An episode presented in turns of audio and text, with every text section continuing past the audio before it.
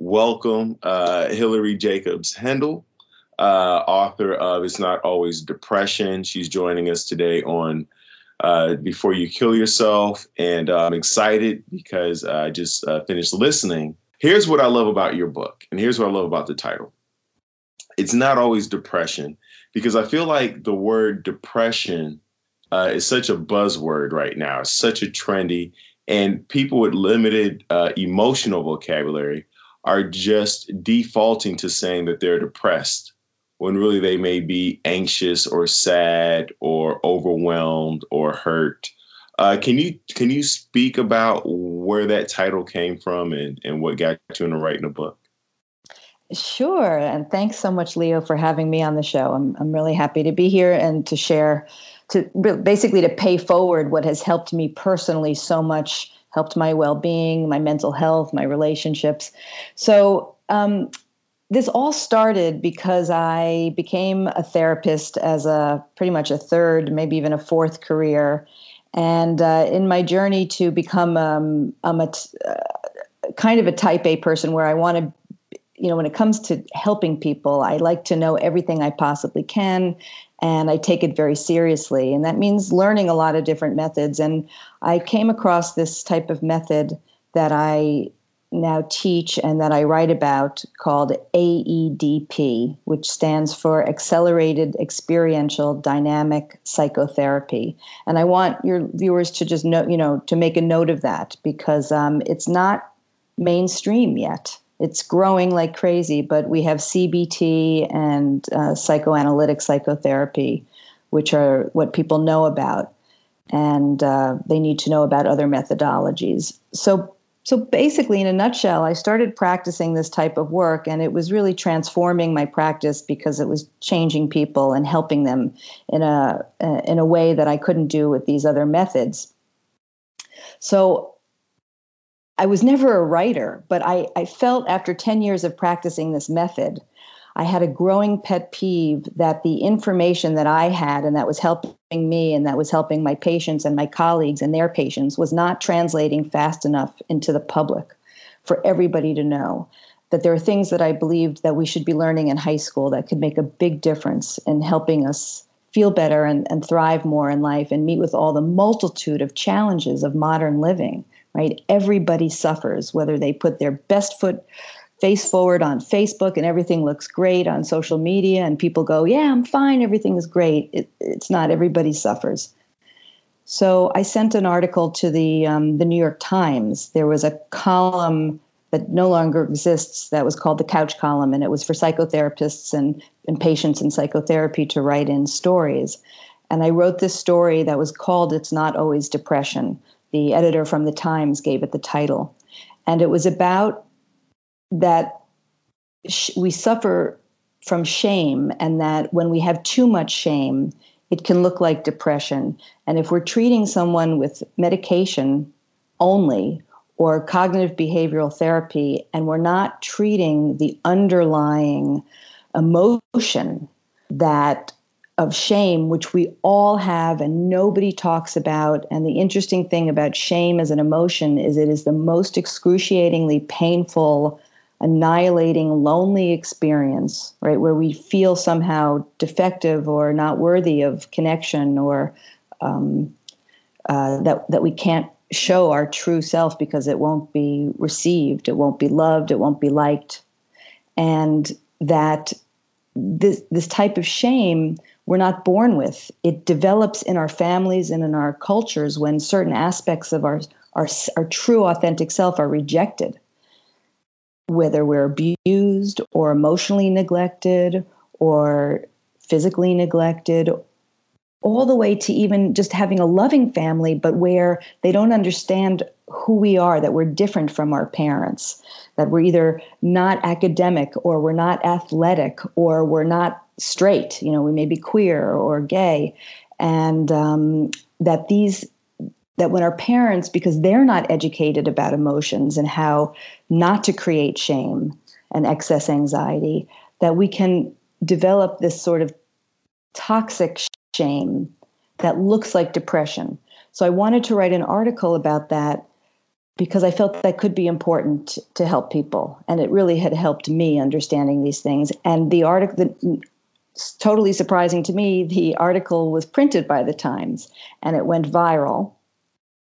And then I was asked to write a book on on anything related to this article, and uh, and I was I thought to myself whether there was this triangle that I learned about that I really thought at the moment I I learned it, why hadn't I learned this years ago? It would have helped me if I'd seen this in high school, and so I decided to write and adapt this academic model of understanding emotions and depression and anxiety and the ways that we block our emotions in order to fit in for the public.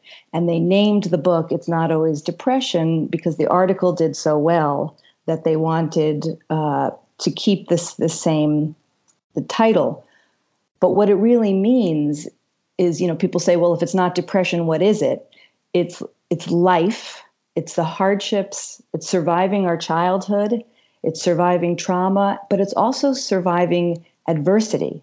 So, whether it's the adversity of being of color in this uh, white supremacist society, or whether it is the adversity of being bullied, or whether it's the adversity of having divorce or living in poverty, all the way on up to overt abuse and neglect, all these experiences that we have shape how we form and the brain, and they also evoke emotions. And whether we pay attention to those emotions or bury them the way we're taught to do in our emotion phobic society makes all the difference for whether we feel well or we feel terrible.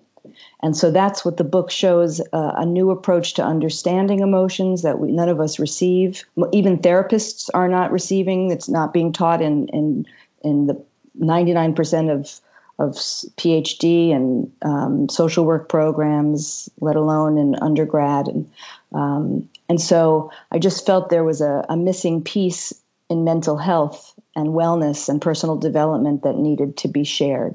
So I shared it. I didn't invent anything new. I'm not a researcher. I just took all the academic literature and research and I repackaged it so that it was easy to understand and put it into like a beach read. And you can tell me because you just finished listening to the book whether it was accessible and simple and the stories were compelling and and that. You know, the thing that I love about what you just said is that we are living in a society where we're not only being taught and trained to bury uh, the quote unquote negative emotions of anger, shame, guilt, but we're also being taught to uh, suppress the, the, the positive emotions of joy, excitement. You know, we want the kids in the classroom to uh, to be quiet, mm-hmm. to raise their hand, uh, to not make any noise. You know, speak when uh, don't speak. You know, uh, be seen but not heard. That kind of thing. Um, and you know, sometimes if you're too over joyful or excited, then it looks like pride, um, mm-hmm. or or ego or uh, overconfidence, things like that. So so now this, you know, stoicism is is making its its rounds, and it's it's the exact opposite of what we should be doing, which is like you said, connecting more to our core emotions.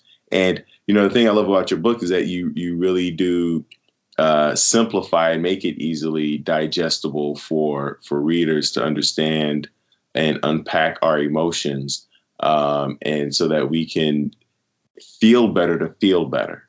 Mm-hmm. Well said. Exactly. Yeah, right? That's exactly what I wanted to convey to feel better about feeling. Yeah. And emotion. And you're right on. And positive emotion, we struggle with. In my practice, when um, uh, when I work with patients, I find people struggle more with positive emotions than even with negative emotions. Like somehow, that's okay. You know, if I feel sad and and uh, and and angry and and down. But for when I ask when someone shares something positive, they do it so quickly and then they go but or anyway, and then I'm like, wait, wait, wait, can we just slow down and rewind? You know that's like awesome what you just told me about getting um, you know an accolade at work or uh, you know getting some kind of positive feedback about you. Can we just stay there for a moment and just notice what that feels like not only in your head but what happens in your body? And they're like no no no no no. It's like that is awful. And then we get curious about that and we have to all relearn how to feel expansive and big without feeling like it's it's threatening in some way. You, you know, go ahead. No, and I just wanted to make a clarification because yeah. when I start to talk about emotions, I imagine everybody like rolling their eyes and going, "Oh, you know, emotions they're they're awful and they're dangerous and and they're big." And what I want to just make a delineation right from the get-go is that I'm not teaching people to be emotionally dis- um, displaying. In other words, this is not about excuses for acting out anger, for behaving badly, for crying at work. Uh, you know, for crying all over the place and, and sort of using it as manipulation to get sympathy. Right. When I what I'm teaching about is an is a an internal process of not turning away from a feeling when it happens, but doing exactly the opposite of our natural instinct, which is to kind of move into our head and to, to move away from a, a feeling. I want people to begin to think about moving into a feeling and getting curious about it because we have emotions for a reason and we need to listen to them. And in this full way of what it means to experience an emotion, which is a very specific thing, right? It's to be able to know you're having a feeling, name what that emotion is, feel it in your body, to be able to say, you know, I'm, I know I'm feeling sadness because I have a heaviness in my chest, or I know I'm feeling anger because I feel this energy rising up from my belly that makes me want to explode, but I don't have to explode, right? I can sort of think what made me angry or what made me sad and then the very last step, once you get very familiar with why this feeling is here, what it's telling you, that is meant to be adaptive, because we evolved to have emotions not because they're not adaptive, but it's because they help us survive and they're a compass for living in conjunction with our logical brain. And we need both. We need to listen to the emotions in the body and listen to our thoughts, and then come to common sense conclusions about how to address our feelings in constructive ways that help us uh, thrive and do better in life, no matter what challenges, right? It's not if challenges and bad things happen because they do happen to all of us. It's what you what happens next, what you do with those moments to make things better and to learn from them as opposed to making things worse and repeating mistakes over and over and over again. Yeah, because you even in the book you talk about how uh, anger is not a good or bad thing; it's what you do with the anger. Because anger, uh, in a healthy way, could compel you to act in a healthy way. Could compel you to write a book or mm-hmm. to, uh, you know, uh, start a, a, business or uh, you know to volunteer exactly. or to reach to a loved one or even to apologize or it could you know compel you to create and construct and connect or it could it could compel you to destroy if if you don't know how to harness your your anger. Exactly. Perfectly said. I have nothing to add.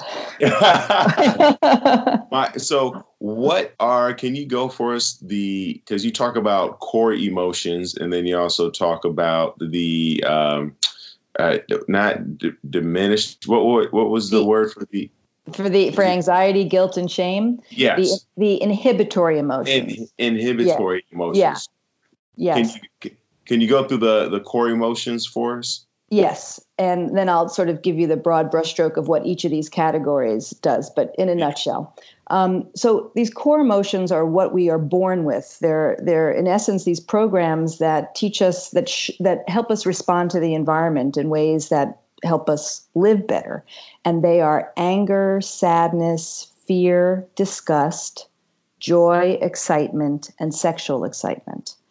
And all of those emotions have an, an action, what we call in the jargon, an action tendency, an adaptive action tendency, meaning an automatic response when we when so for example when uh, let's say something happens in the environment and you feel disrespected right? Somebody says something meaningful or not to mean you know, on purpose or not on purpose, we will our ears will hear it we'll look at the our eyes will pick up the expression and the tone on their face and un, not not consciously the middle of our brain will make an assessment. And uh, nine times out of ten that assessment is i feel attacked and it's going to evoke this emotion called anger. Again none of this is conscious yet. So uh, anger gets triggered in the middle of the brain and then the first thing the brain does is it sends impulses down to the rest of the body through various nerves like the vagus nerve which is the big one. It's a nerve that attaches to every organ in the body practically. And it will allow us to it will make us ready to do what anger wants us to do which is to protect ourselves and defend ourselves. So that we are when we slow down enough and this is what the book helps you do and what i help my patients do is to slow down enough where you can actually perceive all the physical changes uh, or not or, or the predominant ones that that we have an ability to sense in the body when we are triggered to anger and those will be similar for some people and different for some people. But if you take a moment now, Leo, to even think about when you're angry and scan your body from head to toe, trying to conjure the memory of your anger, um, do you have a, a sense of what changes in, in your body? And if you don't, that's uh, okay. But is there any I, just I physical sensation?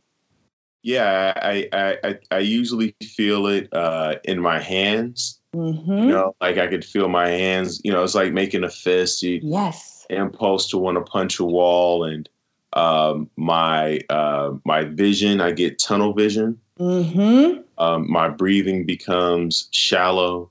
Mm-hmm. Um, my I don't want to say even my thinking becomes um, uh, uh, uh, limited is not the word, but it's hard for me to zoom out. It's hard for me to see, to to, to be connected to the big picture, to um, to see anything else except what I'm really feeling and what I'm upset with. You know, at that moment, I'm, it's almost like I have blinders on. Um, and then I just overall, I think the the body goes through this like where it it contracts and expand is like contracting and expanding. Like it's like it's getting ready to it doesn't know if it should fight or flight or you know freeze. It it, it goes through all these different uh iterations. I mean I, I think of the hulk obviously as i'm now as i'm describing it only because i just saw a picture of the hulk uh, a few minutes before we were but uh but yeah all those different physical sensations start to yeah. Uh, manifests itself. Right on. And you it's so great. You you notice so much. And right i relate to all of that. And i'm sure many people listening do as well. Um, for me i also feel this kind of fire in my belly and this energy that is actually you know after doing this for 10 years i can feel like the core emotions which are what we're talking about have impulses for action right? So even when you say you feel like your hand in your hands right yeah. it is it's literally preparing you for a fight. And so if you this energy that's kind of coming out and wanting to help you fight and help me fight and help these are universal properties right? This is these are just basic human emotional phenomenology right it's just what happens across cultures across race across everything men and women and everything in between so that is upward energy. And all these core emotions have this type of energy that is pushing up for expression. Um, with sadness, right? We have a feeling, but the impulse for sadness is to talk about it and to connect and to be comforted. When we're excited because something is good, uh, people describe, you know, this energy in the body too, where if I say, you know, if you just stay with that energy and it can come, if you imagine it could come up and out of your body what what shape would it take and people say things like oh i feel like jumping for joy or skipping or dancing so we've got a lot of energy emotional energy that is i don't mean it in the woo woo new agey sense of the word it's really biophysics it's it's actual energy and it comes up and out So we've got this kind of emotional energy that's coming up when we are triggered to emotion in our core emotions. And then the inhibitory emotions is a downward, it's a pushing down on these emotions. The inhibitory emotions, which are anxiety, guilt, and, sh- and shame, are also evolutionarily there to keep us socially connected, to keep us in the good graces of our families and groups. And when you have small amounts of anxiety, guilt, and shame, they are functioning adaptively. So, for example, if I'm a little kid and I get angry, right, because my mom says, you know, don't stick your finger in the electric socket, and I want to do that, and I all of a sudden start punching her because children have these sort of unthwarted, these free. It's like it's so cool when you like look at kids, you see pure core emotions yes. in infants and children. So my mother has to, if, if I start hitting my mother, my mom has to say, you know, it's it's not okay to hit people, right? But if my mother says, "What a terrible little boy you are," or "Terrible little girl for for hitting your mother," you should be ashamed of yourself. If you ever hit me again, I'm going to beat the ever living crap of you. Now, all of a sudden, we're giving a message that the, the child's brain hears as dangers. If I have anger, I'm in danger. And now all of a sudden is the, the birth of how our emotions get shut down. So anytime in the future now, when I need my anger to know if somebody is hurting me, it's anger is sort of going to be linked in the brain with danger, and it's going to be squashed down with either anxiety, guilt, or shame. And the, the body can do this. So, for example, uh, I teach people that anxiety is really a signal now. When you have anxiety, you want to look for the underlying core emotions. And anxiety is, again, a full body experience where I, I, don't know about you, Leo, but I, I mostly feel anxiety is sort of a full body vibration, you know, in, in my chest. Uh, I feel wobbly. I have a sense of dread. Um, other people experience anxiety anyway from a pit in the stomach. I'm sure many people can relate to that. To getting dizzy, to getting nauseated, to spacing out, to completely dissociating, like having an out of body experience. So, anxiety can manifest in, in many ways, and we want to really get to know our anxiety so we can quickly recognize it and, and have strategies to kind of come back, you know, if we're out of body, into our body, because that's a scary experience and to know what to do to look for the emotions and to work this triangle that I write about in the book. Shame is another way that we learn to squash emotions, and that's pretty much like a, a, turtle going into a shell, right? If our parents or or our church or our synagogue or our, our peers, someone bullies us, right? They they call us a name, particularly in the middle of an exuberant feeling, right? Like uh, like a kid who does well in school and is like, hey, you know, I look at me, I'm like so smart, and then all of a sudden a friend is like, you know, you're full of yourself, or worse, your your parents say that, you know, don't be so big for your britches. We withdraw like a turtle going into their shell, and because the brain is biased to look for negative experiences and to remember negative experiences, so we don't reproduce them again every time we feel exuberant, we now pull inward instead of allowing ourselves to pull outward. So the thing the, the main idea is that there's this polarity between core emotions coming up and inhibitory emotions pushing them down. Right. And sometimes shame is good, right? Like when we do something shameful, like hurting another person, right? It's not okay to hurt other people. In our culture, it's not really sanitary and safe for people to urinate or defecate on the street. There's a reason we don't run around naked on the street. So those are like the ways that shame civilizes us, right? These are agreed upon rules that we don't do, transgressions.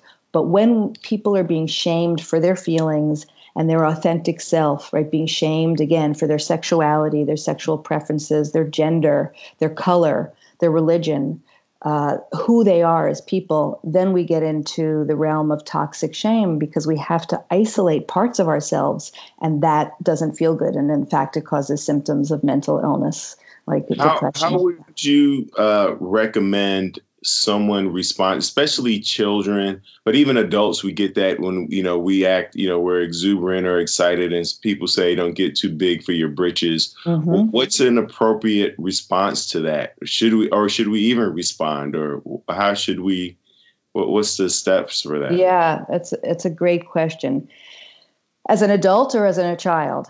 Uh, for I mean, I guess both because you know I, I, know I have both listeners and I have parents listening, and I'm sure yeah. there are kids who are hearing this from their teachers or their parents or from other students and adults hearing it. You know, I've I've heard it. You know, yeah. it, for different reasons. So uh, you know, you or you know, whichever one you want to yeah. unpack first. Well, the the thing about kids is they really don't they don't know enough, and they're not sort of confident and strong enough to respond. The, kids tend to think adults know what they're doing, and they tend to be afraid of adults, and they defer to adults. And uh, like a kid in a in a parenting household where there's abuse and neglect will will will rather take in that there's something wrong with them, mm-hmm. and that's why they're being abused and neglected even though the concept of abuse and neglect isn't in their head, they will be treated badly, feel badly, and think that that means that there's something wrong with with them. But by the time you're a teenager and you can start to learn, you know, and you have a little bit of um, the capacity to think reflectively, and certainly young adulthood and adults and parents need to learn all about emotions so they don't unwittingly create shame and anxiety in their children. But as an adult, really, um, if somebody said some, if somebody, like if I said something right now and you said to me, "Don't be too big for your britches," I would say, I guess I'd say, why? What did what I what did my feeling good about myself? How did it affect you just now? Like what? Why do you need to shut me down? Because it's not about me. It's really about you and me, and it's about the other person and what my comment evoked. Same thing with like being sad. A lot of the stereotype is that men try to fix, you know, in in um, in conventionally um, heteronormative couples, and you see a, a, man and a woman and a husband and a wife, and and um, women are constantly telling me that my my partners don't listen. They just want to fix me. If I'm sad, they come up with all these solutions, and the idea is we are trying to fix in a way because we can't bear uh, feeling another person's feeling. We have this thing called empathy that connects all humanity. And so emotions are contagious. So if I'm sad and you don't know what to do with that and you can't tolerate sadness in yourself, you're going to kind of put it back on me. And it's like, okay, there's something wrong with your sadness. We have to fix it. So neither of us are feeling sad anymore. And instead, when we learn that emotions aren't anything to be fixed, they have to flow, and we can help another person flow with their emotions. But first, we have to understand what emotions are bringing up in us. So, going back to you know the idea to shut down somebody who's feeling too good about themselves, you know, if I have if I feel a compulsion to say don't be too big for your britches, I need to look at myself and say, hmm, why does it upset me or why do I need to sh- shut somebody down if they're feeling good? What does it bring up into me? And not to judge myself, but to be very curious and compassionate. You know, maybe it makes me feel bad about my accomplishments, and then I have to deal with my jealousy or my envy. Maybe it scares me because if, boy, if somebody has permission to feel good, then maybe I have permission to feel good, but when I start to actually feel expansive in my body, I get slammed with the anxiety and guilt and shame that I learned in my childhood. And so it's much more complex and nuanced, but with some basic emotion education. That's why I just love this stuff. Everything becomes organized and clear, and we have a path towards working on ourselves if we choose to um, which I you think is what, a great idea. Yeah. You know what's great about what you just you because you just brought up jealousy and envy, mm-hmm. and I, I, just had a uh, you know being in a being a comedian, being in the entertainment industry, people are always. Uh, my colleagues and, and friends always come and have good news. You know, they, they got this, uh, they got a TV show or they sold this or uh, they're going on tour with such and such or whatever, and it uh, it brings up feelings of jealousy, of envy, and but you I never say that, right? We, mm-hmm. we as a culture don't say that. We just go, oh, congratulations, or good for you, or I'm so proud. But inside, we're like, why didn't I get it? You know, mm-hmm. uh, or what does this mean? Or it brings up fear and anxiety. And uh, I mean, I just had that happen uh, uh yesterday and you know I was just keeping a the you know the stoic face of congratulations, that's wonderful. But inside I was like freaking out and um, uh, you know feeling like I wasn't. It made me feel like I wasn't doing enough because yeah. here's this person progressing, and then I you know, and then it made me forget about all the progress that I've made. Right, you get that tunnel vision again, mm-hmm. where you're just mm-hmm. comparing yourself to the other person and you know not even realize you weren't even working on what they got or you know or what they mm-hmm. received. You're, you're working on something completely different but still you just want I, I, you know i it, it, it just yeah it just spirals out of control. So it just it made me realize how often i do feel jealousy and envy and then i just don't own it. And then you end up trying to swallow it and then it comes out in some other I'm sure, destructive way, uh, whether you then overwork to compensate because you, you feel inadequate mm-hmm. or you uh, you hide and, and do nothing because you feel like you'll never reach the levels that the other people uh, in your circle have reached. Yeah. Yeah. if that made sense. Oh, it all made so much sense again because you know I'm I relate. I'm, we're human. I who who can't relate to that. And you know it's torture right?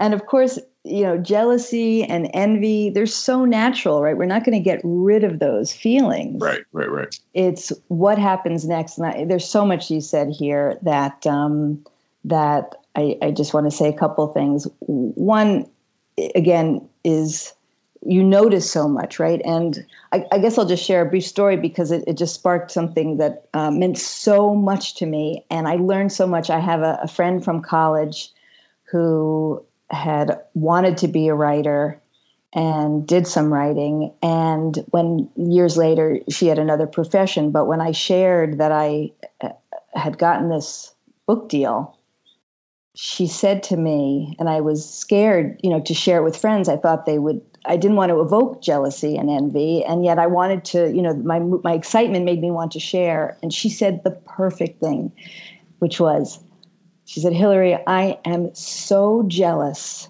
and and not even a but, I am so happy for you, and that is the key again that we hold all of the feelings and the fact that she shared that with me, it just, ah, oh, I could relax because she didn't have to, we didn't have to pretend.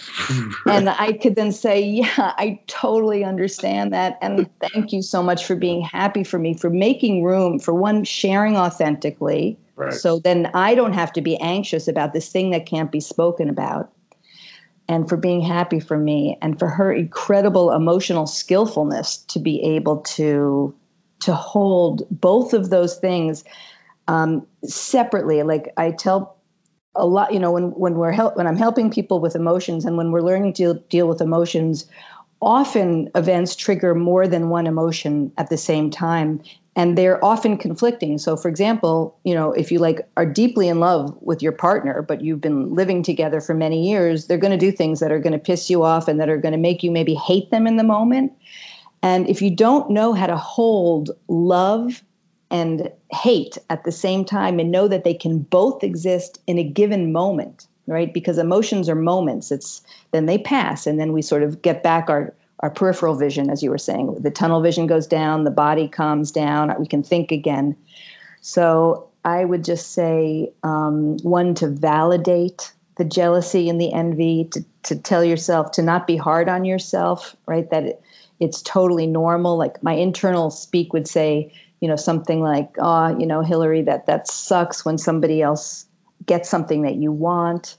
I would give myself compassion, which a lot of people struggle to do, especially if they weren't treated compassionately. I would validate the underlying core emotions of sadness for myself and um, fear that I will never make it. Um, and then I would validate all those what I didn't write about in the book, but um, but I we I learned them as, as a therapist. These things called relational emotions, like the emotions that connect us, like jealousy, like you're jealous about another, about something else, and you're envious. It's in relationship desire, longing, these are sort of more relational emotions and they matter too, but just to validate those feelings as well.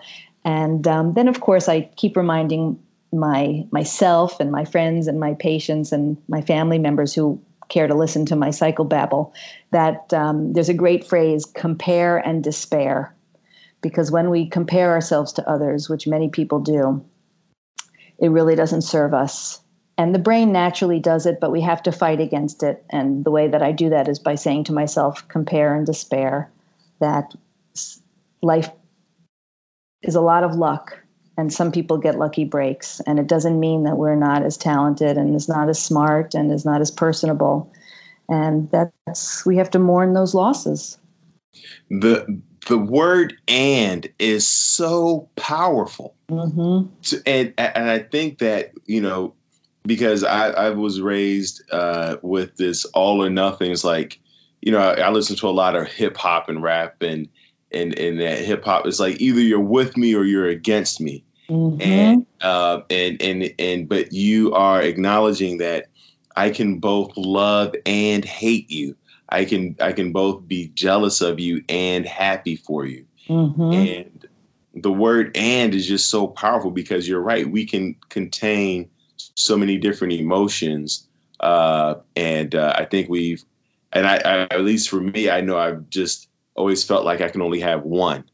Like, yeah. oh, I, I, can't feel, well, if I feel this, then surely I can't feel that. Or, you know, you can't be. Um, uh, one of the things I want to bring up is there's a part in the book where you mentioned that um, ex- if you're too excited and, and, and too overjoyed, that that can even lead to uh, feelings of anxiety, mm-hmm. um, which I thought was really interesting because, like, before I do shows, I intentionally try not to get too excited about it because then I notice if I'm too excited about it, I start to feel overwhelmed and then I start to feel anxious. Mm-hmm. So a lot of times, but then there are other comics who I see trying to get, you know, they try to get all excited and, and hyped up before the show. And, and I realize that it has the exact opposite effect on me. I don't put out a good show if I, if I do that.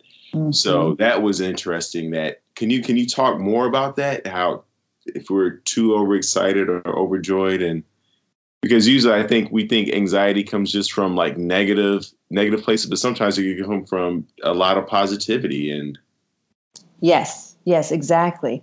Uh, a- absolutely. So um, there's there's a few sort of there's two main things to think about with anxiety that cause when emotions cause anxiety. And one is when you have conflicting emotions come up that causes anxieties like we just spoke about a moment ago. Right. and the other is when you have emotions are so big that they're sort of overwhelming the, the, the system. And um, so excitement is uh, is a great one to be with, and uh, anger is another one because they're they're big. But let's stay with excitement for a moment uh, to see if we can help you, Leo. so, uh, and excitement is something you know I've thought a lot about. First of all, anxi- excitement and anxiety feel very very similar, and uh, so when you feel anxious, you have to really ask yourself. You know, as I as I teach, to really you could go through each of the the emotions when you're anxious and say, Am I sad? Check. Am I angry? Check.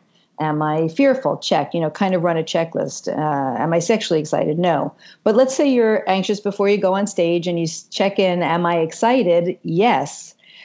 What happens is because excitement has so much energy that it's put, the way I imagine it is that it's pushing up it's like it, there's not enough space in our body for it to move it gets it's like bumping up against the top of my skull and you know the confines the physical confines of my skin and then kind of boomeranging back in and all this energy kind of in a spiral slurry you know going all over feels like anxiety because anxiety does sort of have a spiral churning sense to it. So, one of the ways that you can help that is there's this cool thing in psychotherapy that we can all practice, which is that the brain does not really know the difference between fantasy and reality when it comes to emotions, meaning we can use imagination and imagine something. And there are studies where you hook people up to M- uh, fMRIs and MRIs. So, for example, if I imagine I am running, right? So I close my eyes and I'm just imagine I'm running a marathon, it will light up the same areas in the brain if I was actually running, which is so cool. So, a, a lot of the work we do in healing and the trauma work I do is we can't actually change someone's past but we can change how they feel about the past by going back into old traumatic scenes, imagining what should have happened, right? Like a, like an adult rescuer to come in and, and like knock the perpetrator's block off and and pick up the child and carry them away to someplace safe. I, uh, you just read I have these stories in the book of what that looks like. And so with excitement, I use fantasy to manage my own excitement.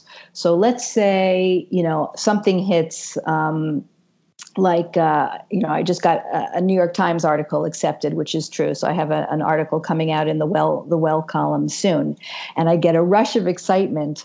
I allow, I imagine if that excitement could come out and burst through the confines of my skin and I take this is sort of a practice so i'm not sure if it's if your viewers are going to understand it without reading the book or without reading more examples but i tune into that excited energy in my body and then i imagine if it could burst out into a fantasy what does that excitement want to do? And then i imagine so maybe i'm on a stage and i see like a crowd of thousands of people and they're all applauding me. It's like really allowing your grandiose self to have a fantasy and and you just allow that fantasy to come out until the energy passes through. Like you will pass through it. The energy of an emotion is like a wave a core emotion. This is not this is not the same for anxiety guilt and shame. Core emotions come up they crescendo in a wave and then they calm down when you don't block them. So I will allow whatever grandiose fantasy or jumping up and down or everybody applauding me until I am done. And I might take a physical stance also that helps. Um, there's a woman, um, Amy Cuddy, who writes about power poses. So I will do a power pose and I'll stand there with my my arms up, spread out, my legs spread out, big smile on my face, imagining what the excitement is, which I could imagine you doing, like on stage, everybody applauding, like you're the best. And here I go, it's going to be a great performance, and just trying to let that energy come out and and see if that helps as opposed to containing it. I love what you just said. That it makes absolute sense um, you know, it's that idea of like the way out is through. Mm-hmm. Um, and that's exactly what I've been doing is trying to contain it. Mm-hmm. And then it's, it's not real. It's not authentic. It's not mm-hmm. how I really feel. And uh, the idea of just entertaining the grandiosity um, and because it is going to pass through. It's not something that if it if it comes up, um, is good. But in the past, it's overwhelmed me because I didn't know how to control it, um, and I was I was kind of mimicking what I thought excitement looked like mm-hmm. versus really uh, playing it through uh, in my head as as to what feels uh, uh true to true to me. Um, I want to go back oh, before you go, you know what feels true and what feels good, and we are taught. We are taught again. This is with virtually every patient.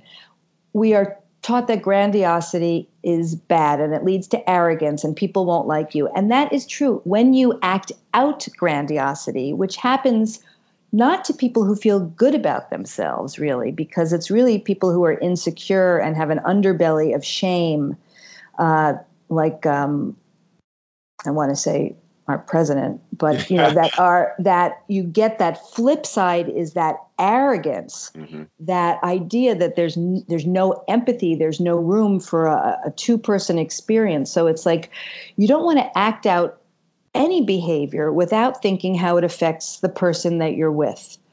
But any fantasy that's in the privacy of our, our, own mind, our thoughts, any thought is not bad. We're raised in religion to think that our think our thinking is uh, that our actions and our thinking are both the same, and that it's not okay to have bad thoughts. And that is just not true. We can have the most evil, bad thoughts that we want. It's natural, right? It's like Schadenfreude when something good happens to uh, one of your colleagues, and it's like, oh, fucking that asshole, you know, he doesn't deserve that. I'm more talented than him, right? You know, that that's okay. You want to be aware and be like, okay, I'm just going to indulge this, right? That's anger. And then again, get it out.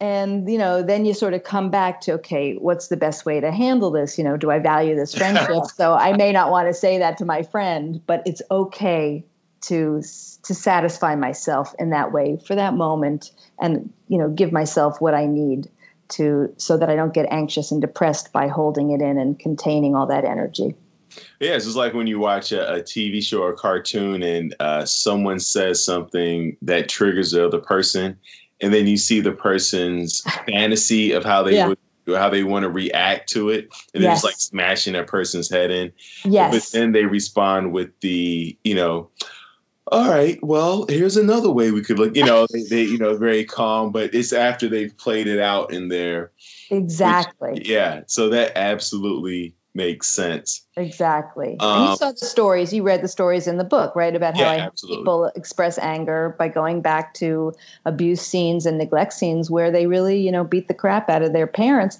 Not as a dress rehearsal, but the, and it actually makes them more loving and connected out in the world. It's it's uh, counterintuitive at first, but then it really makes so much sense that if you find safe ways to liberate uh, toxic emo- you know emotions that are that need to be validated and honored but that when they're locked inside you they just create havoc and mental illness frankly uh, you know yeah. it's uh you know my me and my ex-girlfriend we would get into arguments and you know i'd realize that we weren't gonna see eye to eye or you know at that moment and i would go take a boxing class mm-hmm. and then i mm-hmm. would come back and be the most loving present you know like all right, here's what I think we, you know, you, all of a sudden you have clarity because you got it out, you know, physically uh, in, in a healthy way. That's perfect. Oh, what a good boyfriend to do that.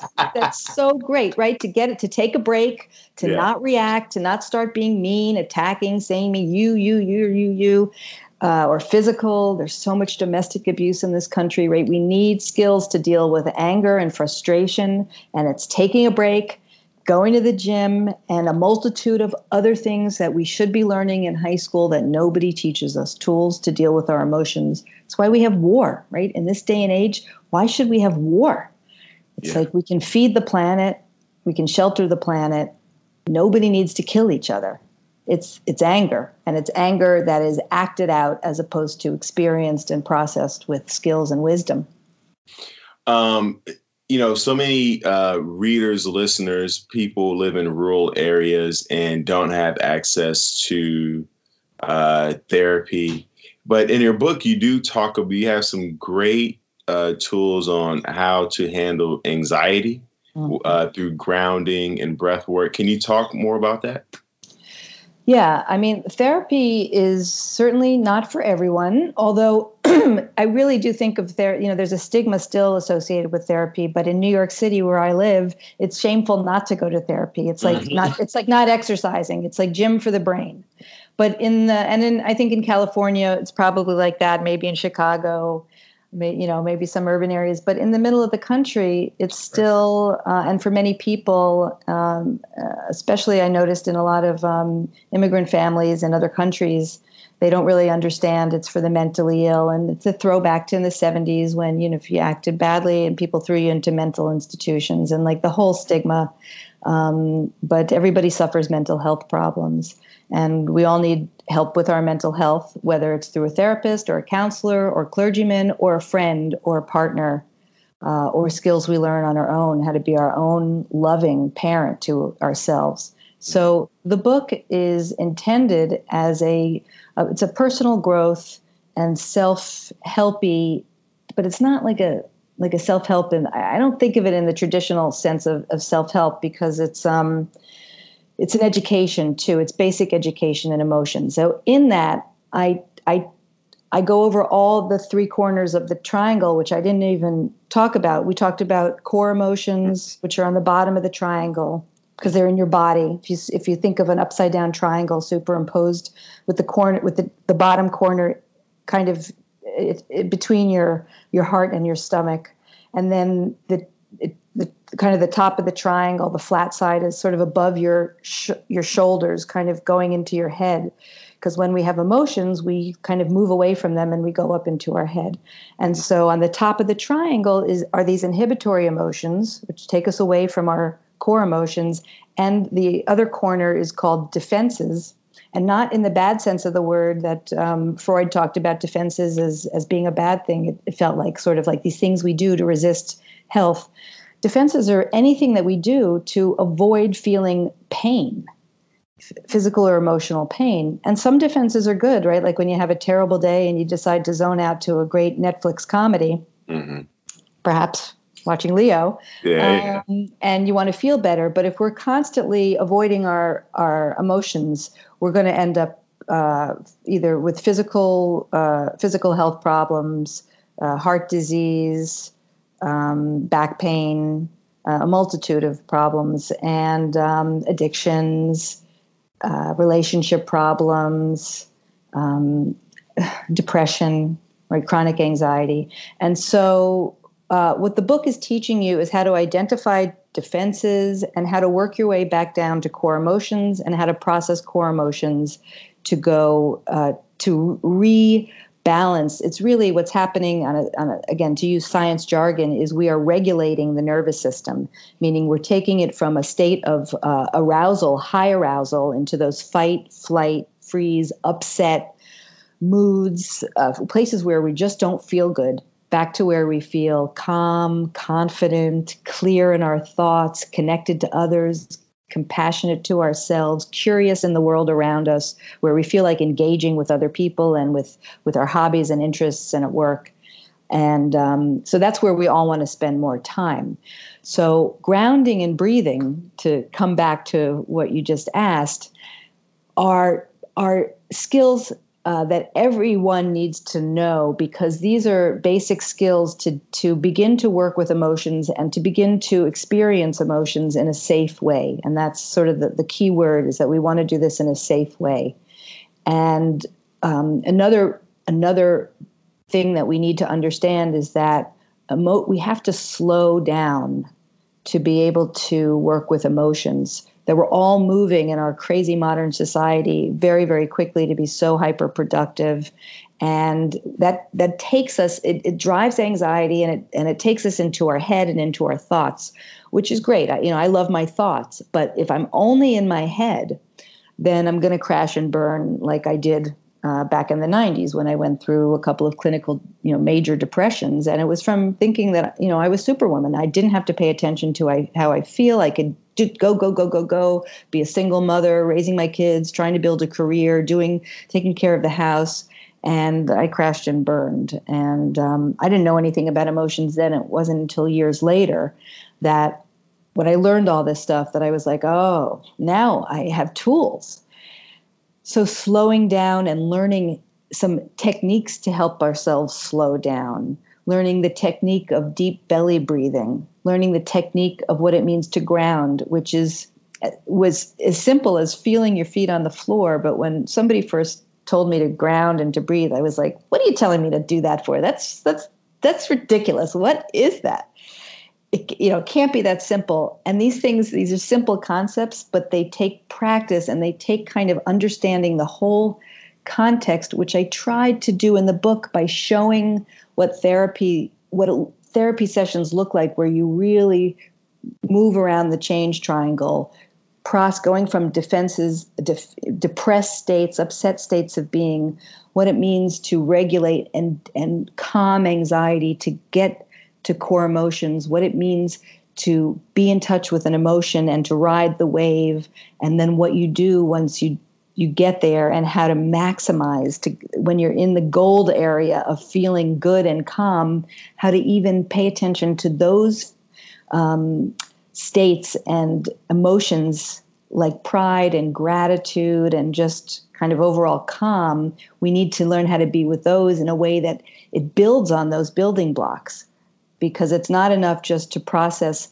our hard feelings. We have to learn how to stay with these good states uh, these authentic states of being and to really to to lean into them and to like um to to what's the word i'm looking for?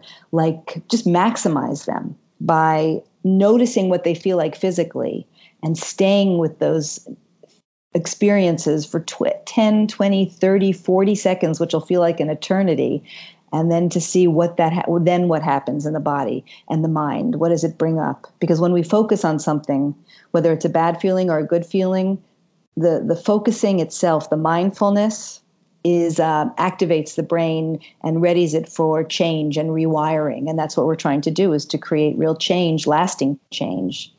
Uh, not just every time to keep the same triggers and then we have to work so hard to like talk ourselves down and off the ledge and whatnot you know, uh, after reading your book, I actually scheduled a breath work practice, and I had it done uh, yesterday for 30 minutes. Uh, I have a, uh, uh, a friend of mine. She actually she was on a podcast before this one, hmm. um, uh, Betsy, and we did a breath work session. It was amazing.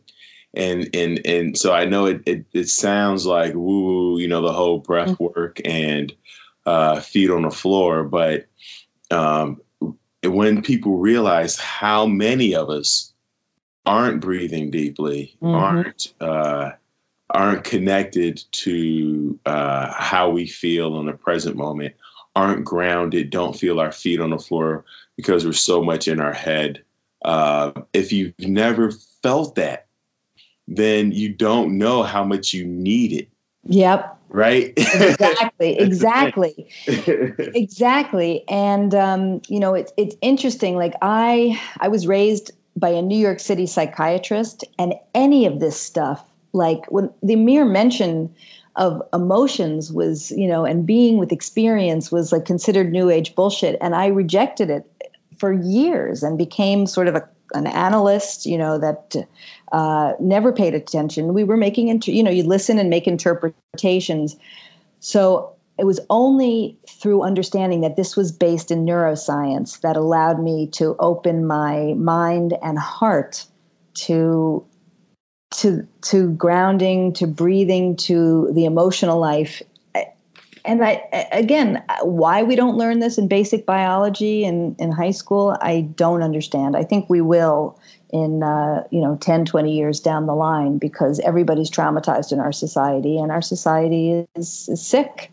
And uh, there's a growing uh, field of uh, trauma informed uh, social emotional learning for for early childhood. And uh, adults need to know the skills so that we are better parents better teachers better friends and it's this is all grounded in in effective neuroscience it's grounded in infant mother research. It's grounded in emotion theory and how theories of how people transform. And uh, it's grounded in neuroplasticity. We now know the brain changes from birth until death, and, and we can do things to help ourselves. And until our education system educates us about these ideas and these notions and gives us tools and skills, we have to take it upon ourselves to educate ourselves. And so that's great. I'm glad the book inspired you to uh, to rethink breathing. And and just so people know, on my website I have tons of free resources. I have instructions on how to breathe. I explain what grounding is. I have videos on um, Change Triangle YouTube channel going through uh, what it means to experience a feeling, kind of these safe, gentle, um, experiential videos that you can watch to just dip your toe in to give you a taste of what it means to get out of your head and into your body and um, and all the way to full presentations and discussions on the change triangle and talks that I've done and uh, articles. So however you like to learn, there is stuff on um, HilaryJacobsHendel.com, and it's all free. Thank yeah. you so much. Uh, last question, and I ask this of everyone at the end. I always feel like there's always one listener out there who may be on a precipice of completing suicide or taking their life before you kill yourself, what would you say to that person? I would say there is always hope for healing, and there is hope for healing for three main reasons that your emotions mean something, and emotions are a catalyst for change. When you can get deeper into that there is a story for why you feel this way. You are not broken. You are not defective. You are not biochemically uh, destined to feel as terrible as you do, you need to see a good trauma therapist, someone who specializes in AEDP or somatic experiencing or EMDR, but not just anyone, someone who understands attachment and connection because you're lonely and you you know people that want to take their lives feel utterly and utterly alone and like that they can't really share what's going on because either they'll be tossed in a mental institution or something bad will happen or they've tried and they've had just shitty therapy and there's a lot of shitty therapists and shitty therapy out there. So it's really important to get uh, to get good help. Uh, the so emotions are a catalyst for healing. Good relationships whether it's with a therapist or anybody else are a catalyst for healing. And thirdly there's hope because the brain can change like I just mentioned, from birth until death, that you can feel better and reach out. There are, um, I'm sure you have on your website probably suicide Absolutely. hotlines um, and various other places or somebody safe. And if there's no one safe, then reach out to a stranger, call the suicide hotline, go to an emergency room, call 911 give it one more chance. Same thing if you're addicted to opioids or something else that that is as hopeless as it feels. And as you're caught in a cycle of needing that drug there's something called harm reduction. And harm reduction is that people will meet you where you are. They won't tell you you have to get off drugs to go to a, a support group. They will meet you where you are and they will connect you and make you feel better. There's all these new programs that are cropping up our addiction um, programs are terrible because they don't focus on connection. They focus on pathologizing. And it's your loneliness is a killer. And so loneliness and reconnecting with others and reconnecting with yourself is the key to feeling well. Yeah Johann harari just wrote a book called lost connection i read it. that and it's very powerful. I'm, I'm working to get him on the on the podcast. So if you're listening uh, uh, you know, join us. Thank you so much uh, for being on this, uh, Hilary Jacobs Hendel, and um, please go. To, you can go to your. I'm sure they can go to your website to get the book, mm-hmm. or Amazon or Audible if you want to listen to it, um, or the library. Um, you know, there's so many different resources. Then you also have, you said, a blog. Uh, yep. A lot of resources on your website. Uh, that yeah, you can, you can Google the change triangle and you'll see just tons of stuff come up. And on the website is hilaryjacobshendel.com. Uh, you can Google just my name and there's I'm I'm everywhere on, on social media. I hate social media, but it's it's the, it's the way to uh, transmit educational information. It's really the main way these days. And uh, yes. Thank you so much, and uh, I will talk to you soon. Bye. Great. Thank you so much for having me, Leo. Thank you. Pleasure. Bye bye.